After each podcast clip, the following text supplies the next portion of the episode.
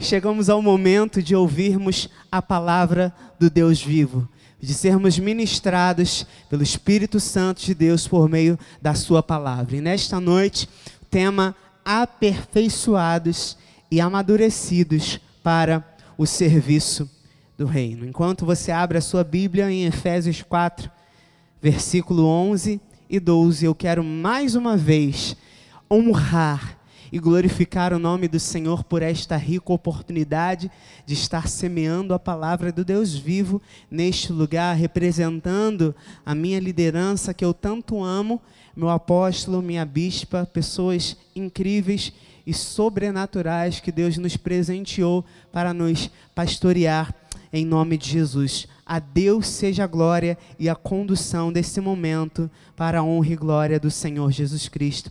E diz a palavra do Senhor: E Ele mesmo concedeu uns para apóstolos, outros para profetas, outros para evangelistas e outros para pastores e mestres, com vistas ao aperfeiçoamento dos santos, para o desempenho de seu serviço, para a edificação do corpo de Cristo. Que esta palavra abençoe, ministre tremendamente ao nosso coração. Em nome de Jesus, oremos ao Senhor Jesus Cristo. Senhor Jesus Cristo, Deus de glória, Deus de poder, Deus de autoridade.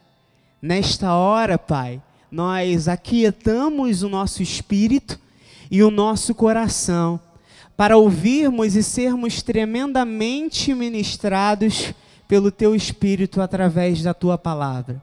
Nessa hora, Pai, nós nos abrimos para recebermos a tua palavra na terra fértil dos nossos corações, entendendo, Senhor, que esta palavra frutificará de forma extraordinária a 30, a 60 e a 100 por um desta semente, e certamente trará mudanças significativas, não apenas em nossas vidas, mas na vida de milhares e milhares de almas que passarem por nós sobre a face dessa terra.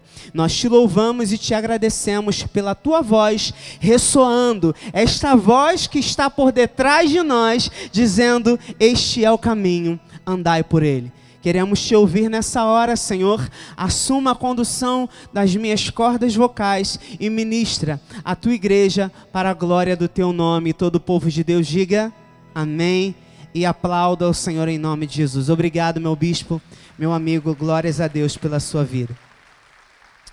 Aleluia. Eleitos de Deus, salvos e predestinados segundo a presciência do Senhor, segundo a presciência do Altíssimo, Igreja Santa, forte e ativa, salvos, eleitos de Deus, nós começamos este momento glorificando ao Senhor como temos aprendido com o nosso profeta, nosso apóstolo, exaltando e glorificando a majestade santa, aquele que é o princípio e o fim, o alfa, o ômega, a nossa rocha, nosso rochedo, torre forte, esconderijo, nosso escudo e fortaleza, a nossa alegria, a nossa paz, o caminho, a verdade, a vida, o Todo-Poderoso, o Senhor dos exércitos, o Senhor que cura, a nossa justiça, a nossa bandeira, o nosso descanso está no Senhor Jesus Cristo, o Criador dos céus e da terra, aquele que abriu um novo e vivo novo caminho através do seu sangue e hoje nos deu acesso ao trono da sua graça.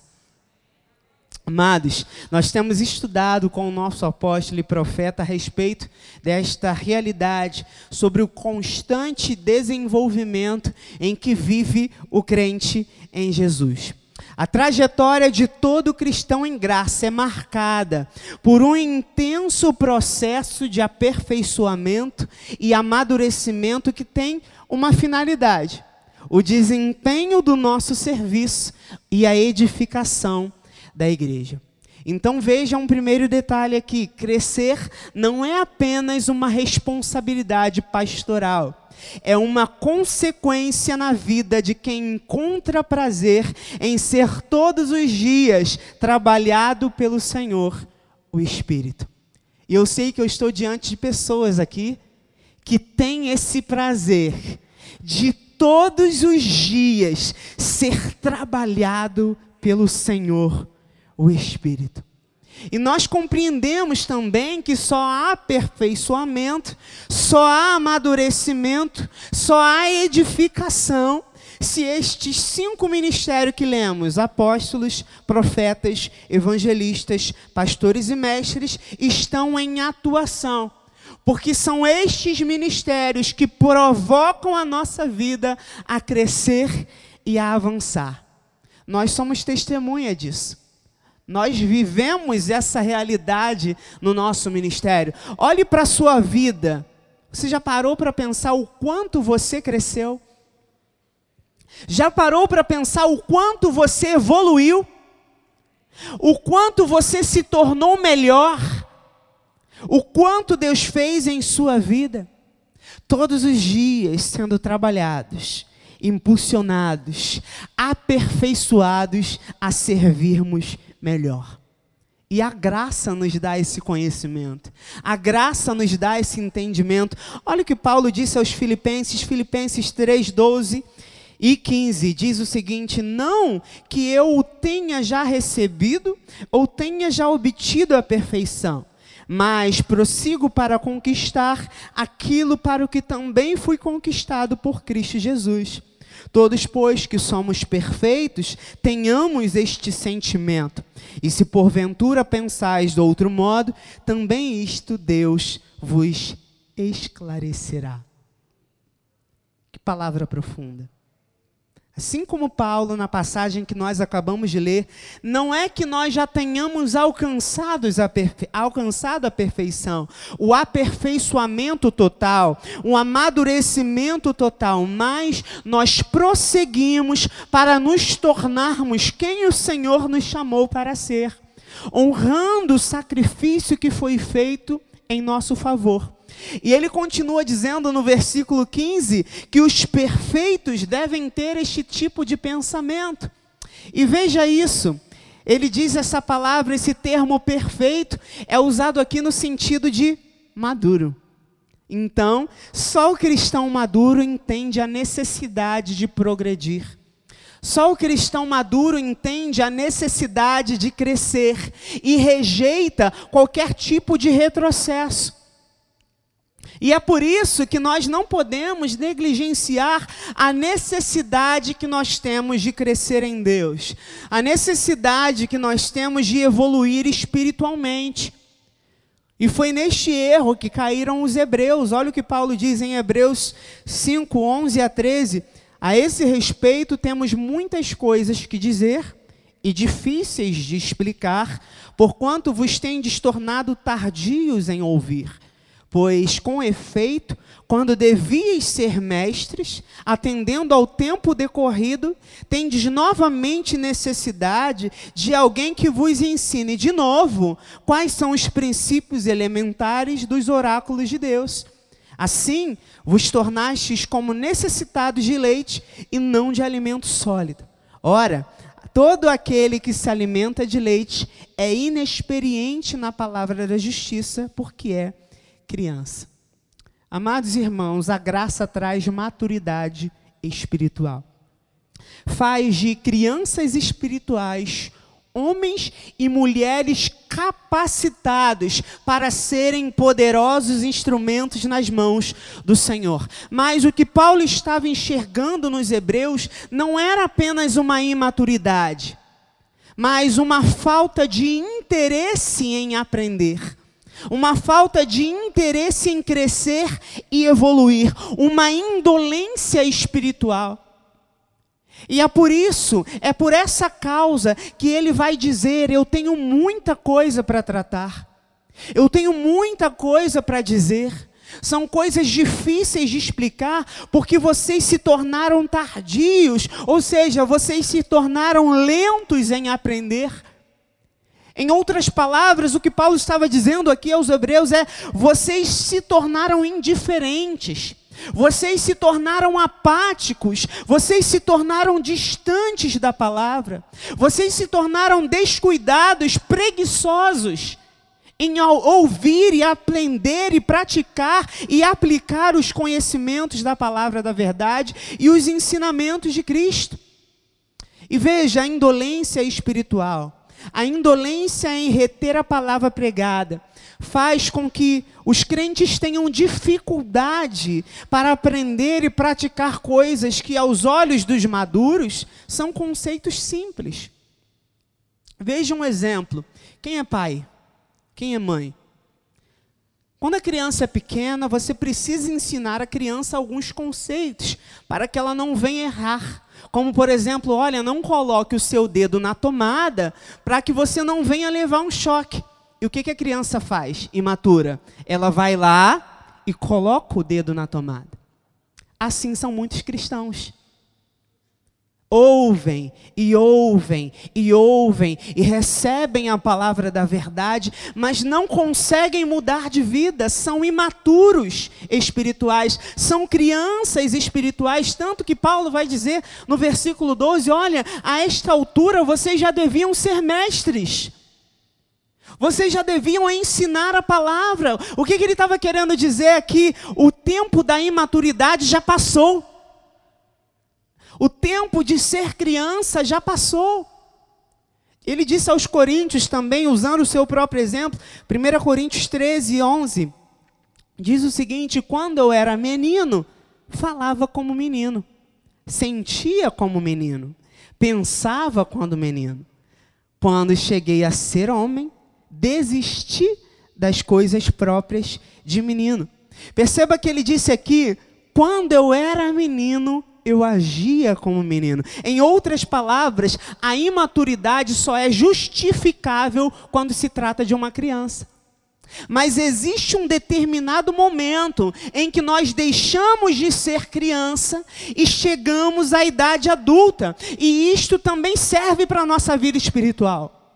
Há um momento, amados, em que a maturidade se manifesta e nós deixamos de tomar atitudes imaturas.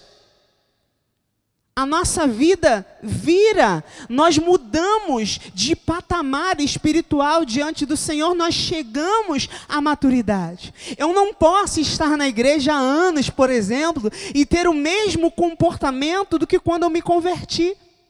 Imaturo como uma criança espiritual não ter a minha linguagem trabalhada, transformada pelo Espírito Santo, não ter as minhas atitudes trabalhadas pela palavra do Senhor, ter os mesmos conceitos, o mesmo tipo de postura. Não.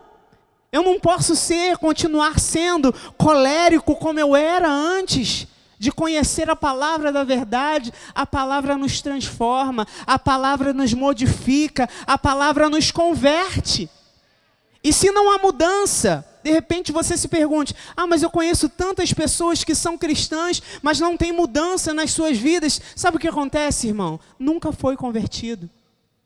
Porque aquele, sabe o que é conversão? Conversão é mudança de rota. É mudança de direção. Então, se eu me converti e não mudei de direção, segue-se que eu não me converti de verdade. Então, há um determinado momento em que a maturidade chega. O nosso chamado é avançar, é progredir espiritualmente, é crescer, é nos tornarmos adultos espirituais mais bem preparados para enfrentar qualquer coisa que nós precisamos enfrentar. Olha o que diz a palavra em Hebreus, ainda em Hebreus, ele segue dizendo no versículo 14 do capítulo 5: Mas o alimento sólido é para os adultos. Aqueles que, pela prática, têm as suas faculdades exercitadas para discernir não somente o bem, mas também o mal. E veja esse detalhe aqui: é pela prática. Então, todos os dias eu preciso exercitar a minha mente espiritual, para que as faculdades, a minha mente espiritual seja exercitada para discernir o bem e o mal. E isso é algo que quem é espiritualmente criança não consegue, porque o discernimento vem com a maturidade. Então é necessário nós buscarmos este crescimento. E o nosso serviço faz muito mais sentido, tem muito mais relevância quando ele é fruto de uma vida espiritual madura, aperfeiçoada, quando ele beneficia não apenas a nós, mas também a pessoas que estão diante de nós e beneficia também, edifica a igreja. Vamos lembrar lá de Efésios 4, no versículo 12, com vistas ao aperfeiçoamento dos santos, para o desempenho do seu serviço, para a edificação do corpo de Cristo. Então, igreja, para nós desempenharmos um serviço que agrade a Deus, nós precisamos nos aperfeiçoar. Nós precisamos nos especializar para que nós possamos servir a Deus de forma mais efetiva, de forma mais profunda, nós não podemos negligenciar a necessidade de crescer, de buscar um crescimento espiritual, de viver em constante progresso.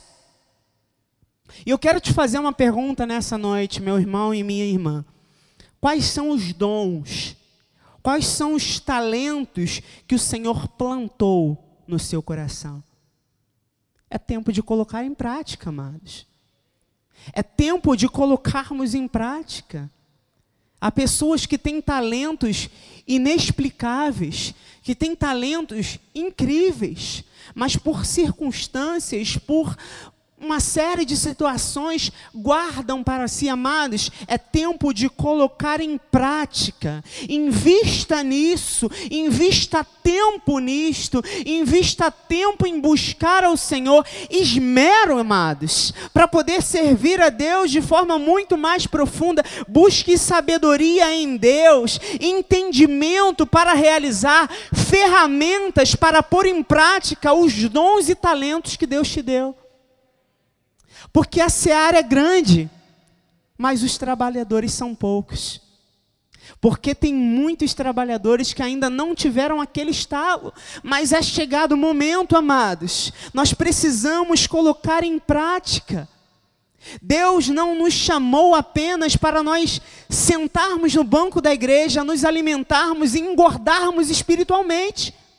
Não, precisa haver um algo a mais. Nós precisamos colocar em prática o que nós aprendemos, o que nós ouvimos do Senhor através desse altar. Nós precisamos nos envolvermos na obra de Deus, amados. Nós precisamos fazer a obra enquanto há tempo. Nós ouvimos isso no domingo. E essa palavra muito falou ao meu coração, João 9,4. É necessário que façamos as obras daquele que me enviou enquanto é dia. A noite vem quando ninguém pode trabalhar.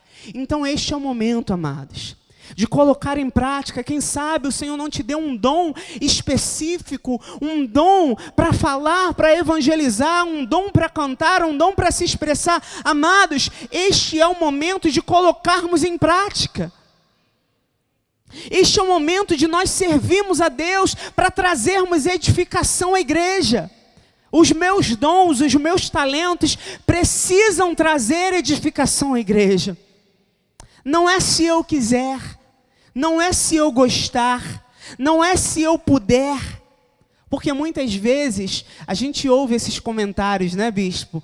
Ah, eu vou participar, bispo nacional, eu vou participar. Quando tiver um tempo, é porque agora está um pouquinho complicado, mas quando eu tiver um tempo, não, amados, é agora é agora. A obra de Deus não é feita por desocupados. Pelo contrário, pessoas extremamente ocupadas são essas pessoas que Deus chama para realizar o seu serviço. São essas pessoas que Deus chama para realizar a sua obra. Então nós não podemos negligenciar, sermos passivos ou apenas espectadores na igreja, nós devemos servir. Servir a Deus é o chamado mais nobre da nossa vida. Não há coisa mais gratificante do que servir a Deus, seja lá onde for. Porque muitas vezes nós realizamos serviços a serviços que não são vistos pelas pessoas. Mas há um prazer no nosso coração em servir a Jesus, em poder fazer o melhor, em poder fazer da nossa vida um canal de glória para Ele, em ter o nosso espaço dentro da obra de Deus para colocarmos em prática os dons e talentos que Ele nos confiou. Não são nossos, são dele. E para Ele devem retornar. Então veja, quando nós fazemos a obra, seja ela qual for, nós estamos servindo o propósito da nossa vida. O nosso propósito é vivermos, é sermos para o louvor da glória do Senhor. O mundo precisa da sua atuação, amado. O mundo precisa do teu testemunho. Nós precisamos pregar.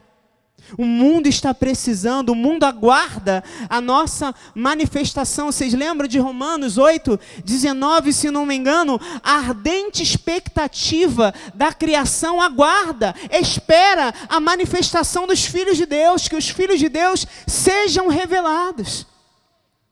E esta é a nossa responsabilidade. O mundo precisa conhecer através de nós a graça redentora, a graça que regenera o homem. E qual o melhor momento para fazermos isso do que nessa pandemia?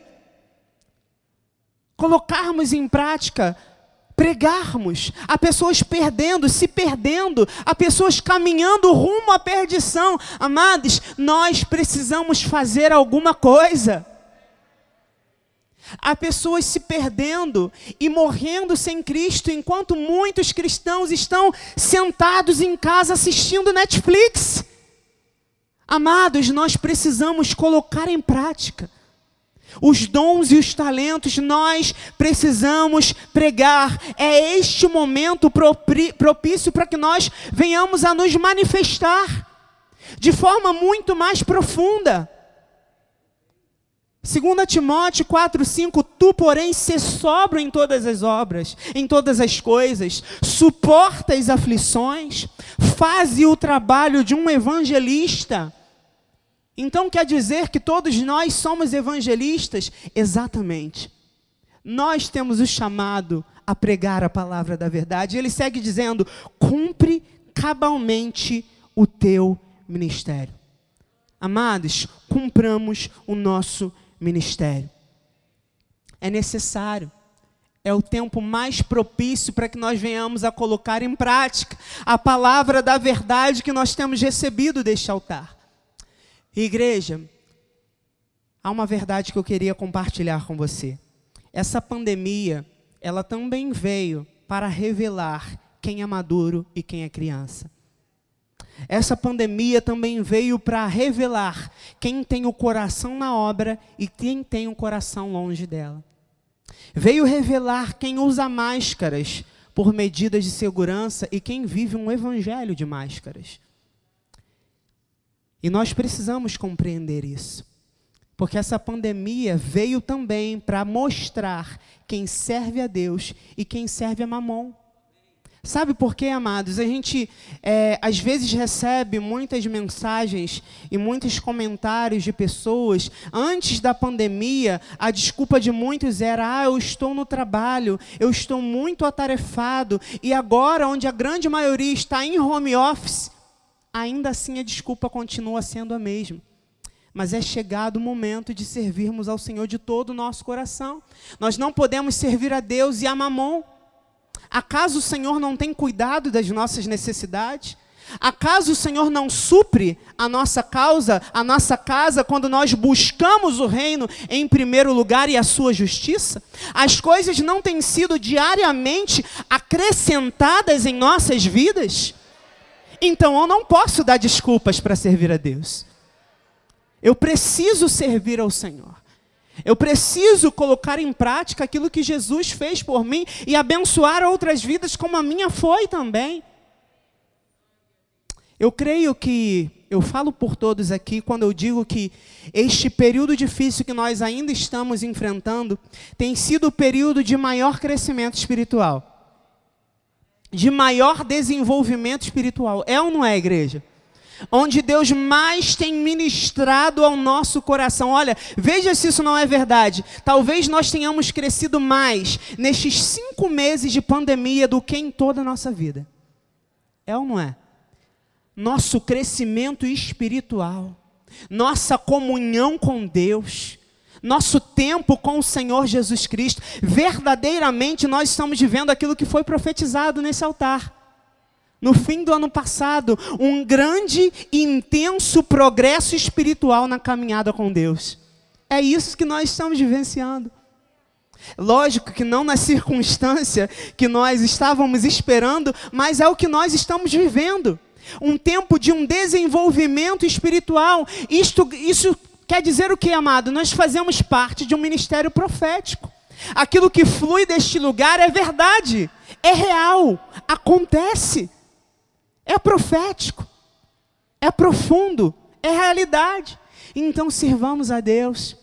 Ofereçamos a Ele os nossos dons, a nossa vida, possamos, que possamos fazer sempre o melhor para o nosso Deus. E olha, esteja atento e preparado, porque todas as vezes em que nós nos posicionamos desta forma, haverão vozes que se colocarão contra o nosso serviço no reino que se colocarão contra a nossa oferta ao Senhor Jesus, que querem nos afastar da obra. Não dê ouvidos. Use a mesma postura, siga o exemplo de Neemias. Olha o que diz Neemias 6, e 1 a 4. Tendo ouvido Sambalate, Tobias, Gesem, o Arábio e o resto dos nossos inimigos, que eu tinha edificado o muro e que nele já não havia brecha nenhuma, ainda que até neste tempo não tinha posto as, por as portas nos portais, Sambalat e Gesem mandaram dizer-me: Vem, encontre-nos nas aldeias no vale de Ório, de Ono. Porém, intentaram fazer-me mal. Enviei-lhes mensageiros a dizer: Estou fazendo grande obra, de modo que não poderei descer, porque cessaria a obra enquanto eu a deixasse e fosse ter convosco. Quatro vezes me enviaram o mesmo pedido, eu, porém, lhes dei sempre a mesma resposta. Percebam a postura de Neemias. Ele estava muito ocupado com o serviço da obra para se importar com quem não queria fazer. Os amados estão entendendo o que eu estou falando? Tanto que ele disse: Eu estou fazendo grande obra, de modo que não poderei descer. Por que cessaria a obra enquanto eu a deixasse e fosse ter convosco? Em outras palavras, amado, o que, que ele estava dizendo aqui? E, o que, que ele estava dizendo aqui para esse povo? Eu não tenho parte com quem não quer fazer a obra. Eu não tenho parte com quem não quer servir a Deus. Eu não vou dar ouvidos, eu estou muito ocupado com o serviço do reino para dar ouvidos a quem quer me descredibilizar ou mesmo me ferir. E não importa quantas vezes tentem, quantas vezes falem que eu estou perdendo meu tempo, que eu estou lançando a minha vida fora, não importa, eu não vou retroceder, eu vou continuar servindo. Vou continuar fazendo o melhor. Amém?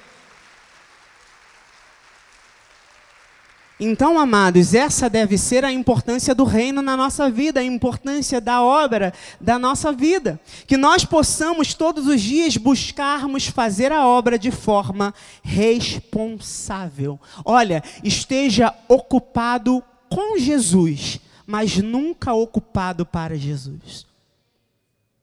Amém, igreja? Ele quer a nossa dedicação total, não parcial. A nossa entrega, a nossa devoção, amados, que nós possamos depositar as nossas vidas no altar de Deus, que nós possamos oferecer a Ele sempre os nossos dons, os nossos talentos, nosso culto racional. Romanos 12 diz isso, versículo 1 e 2: Rogo-vos, pois, irmãos, pelas misericórdias de Deus, que apresenteis o vosso corpo por sacrifício vivo, santo e agradável a Deus, que é o vosso culto racional. Então veja aqui: apresenteis o vosso corpo, não uma parte dele. É o vosso é por completo, exige um comprometimento total. E ele segue dizendo no versículo 2: E não vos conformeis com este século. O que, que, é isso, amados? Valores e costumes mundanos, superficiais, mas transformai-vos pela renovação da vossa mente, ou seja, seja transformado, amadurecido e progressivamente transformado, mudado pelos valores e pela ética do Senhor. Para quê? Para que experimenteis qual seja a boa, agradável e perfeita vontade de Deus. E eu sei que é muito difícil mudar comportamentos. É muito difícil mudar hábitos, mas é o processo que o Senhor estabeleceu para nós. Todos os dias alguma coisa pode ser mudada na minha vida, pode ser transformada na minha vida. É um progresso de amadurecimento espiritual, de glória em glória. 2 Coríntios 3,18 diz isso: e todos nós com o rosto desvendado, contemplando como por espelho a glória do Senhor, somos transformados de glória em glória na Sua própria imagem, como pelo Senhor, o Espírito. Então veja aqui mais uma vez: há um processo. Nós somos transformados de glória em glória, e não é mais como Moisés.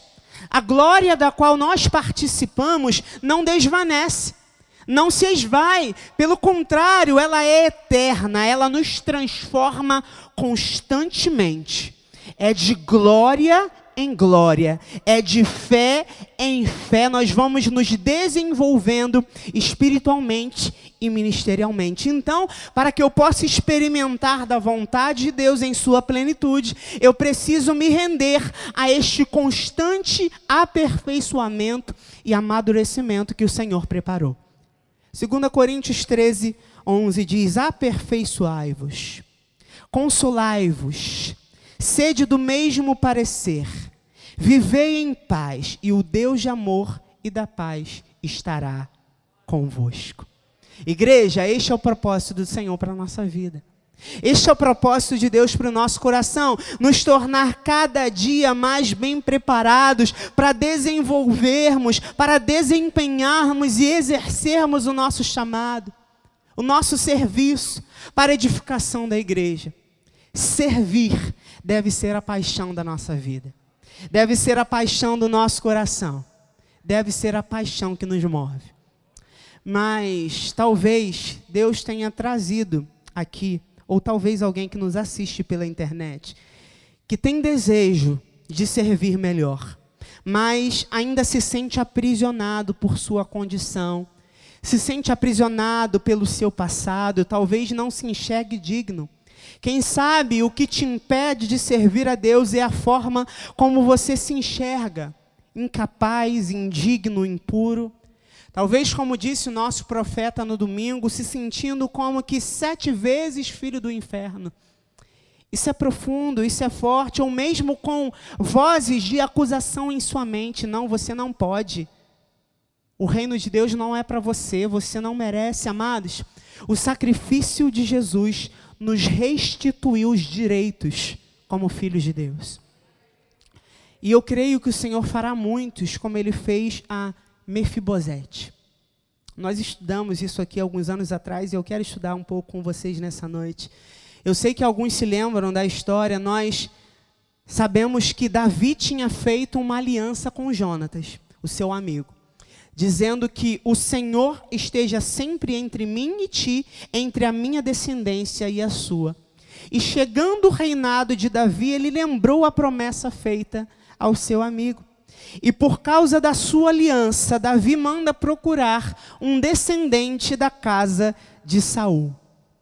E um dos seus servos o contou sobre Mefibosete, filho de Jonatas, que por um acidente ele acabou se tornando aleijado de ambos os pés. E o servo disse isso para o rei porque uma pessoa que tivesse algum tipo de deficiência, como uma pessoa aleijada na época, não podia se aproximar do rei, era excluída, vivia à margem. E é por essa e outras situações que Mefibosete morava em Lodebar, cujo significado quer dizer um lugar cinza, terra da necessidade, terra do abandono. Mas a Bíblia vai dizer que Davi manda buscar Mefibosete. E 2 Samuel 9, de 7 a 11, você pode me acompanhar. E se você quiser em casa, leia este capítulo todo é muito profundo.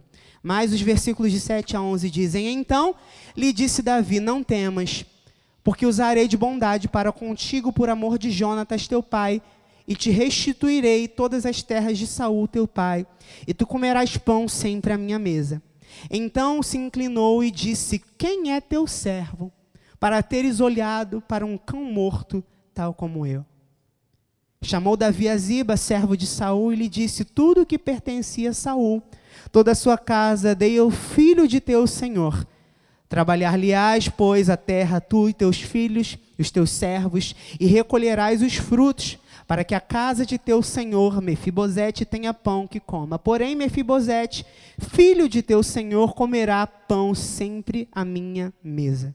Tinha, tinha Ziba quinze filhos e vinte servos. Disse Ziba ao rei: Segundo tudo quanto meu senhor o rei manda a seu servo, assim o fará. Comeu, pois, Mefibosete à mesa de Davi como um dos filhos do rei. E Deus ministrou ao meu coração, igreja, que talvez o ano de 2020 tenha sido o Lodebar no qual muitos têm vivido mas haverá restituição. Haverá restituição. Talvez a crise mundial provocada pela pandemia tenha alcançado alguns de forma inesperada. Mas o Senhor fez uma promessa.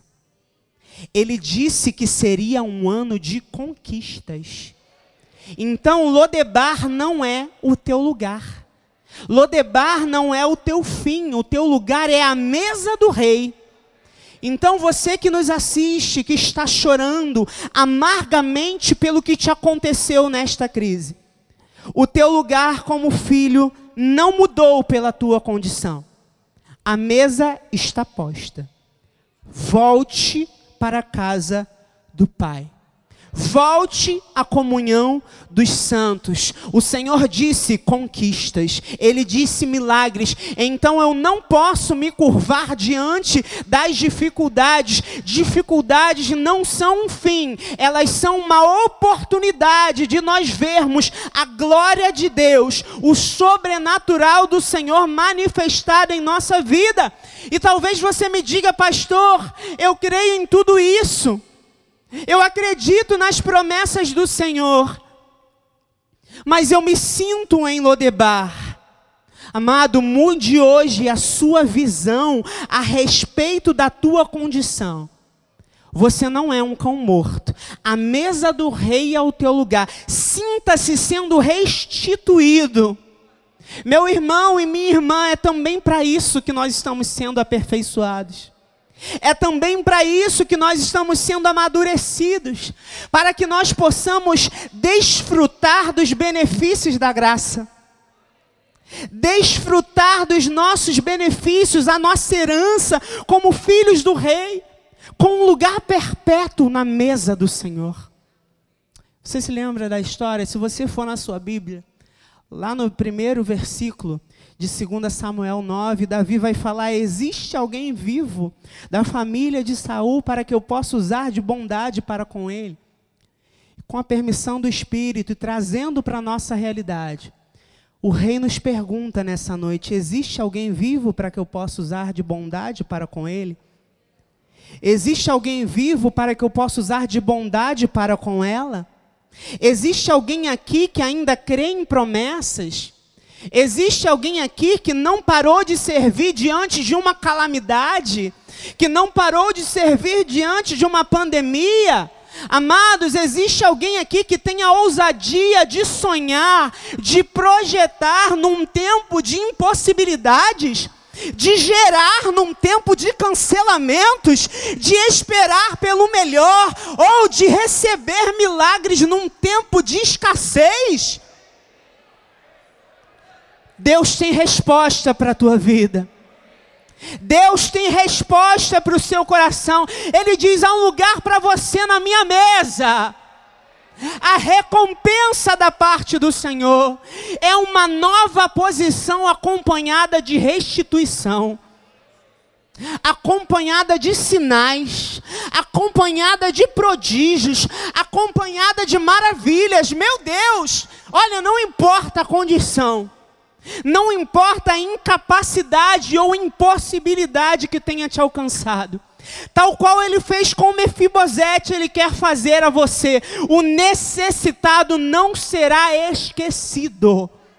Aquele que é aperfeiçoado e amadurecido por Deus, experimentará da sua bondade, de uma forma muito mais profunda e plena.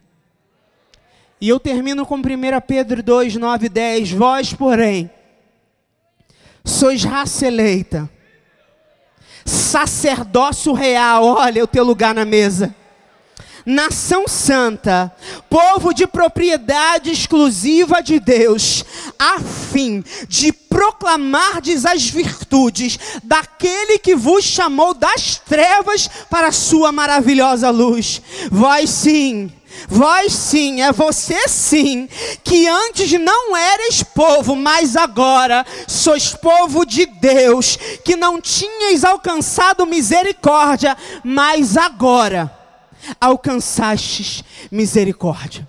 É esta a tua posição em Cristo. É esta a tua posição em Cristo, meu irmão. Esta é a tua posição. Então proclame as virtudes do Senhor. Sirva-o. Pregue a palavra em tempo e fora de tempo. Porque é para isso que nós estamos sendo aperfeiçoados e amadurecidos. Amém? Assim seja, assim disse o Espírito da graça de Deus.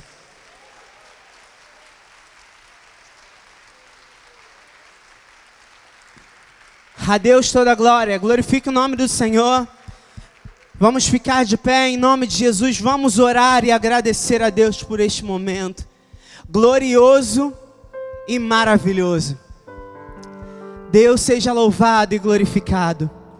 Pai, nós te damos honra, louvor, glória, império, majestade e te louvamos, Senhor, por este aperfeiçoamento.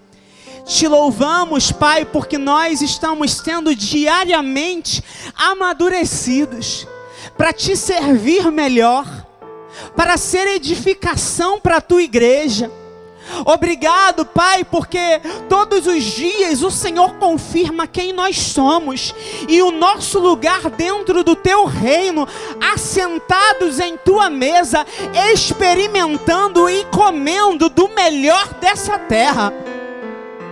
Muito obrigado, Pai. Porque espiritualmente nós não vivemos à margem, nós não vivemos em Lodebar, porque um dia o teu Espírito Santo foi lá no fundo do poço e nos buscou, e nos trouxe para o teu reino, nos trouxe para a tua casa, nos trouxe para o teu aprisco, e hoje seguros, seguros, nós temos paz com Deus, acesso livre acesso ao trono da tua graça.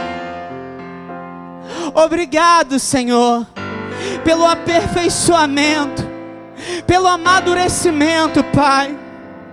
E nós, como igreja, eu sei que eu falo pelos teus filhos também, Senhor. O que precisar modificar, Deus, eis-nos aqui, Senhor. Nós nos curvamos diante da tua soberania nós não nos colocaremos contra o teu agir no nosso coração, não nos colocaremos contra o teu agir na nossa vida. Eis-nos aqui, Senhor, para te servir melhor, para transformar gerações por onde passarmos, Pai, para sermos testemunhas de grandes milagres, em nome do Senhor Jesus.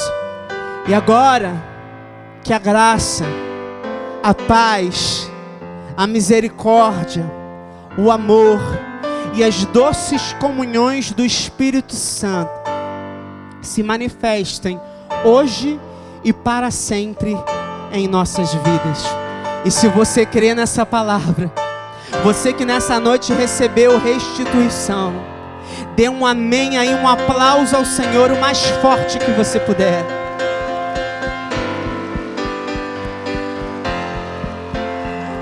oh.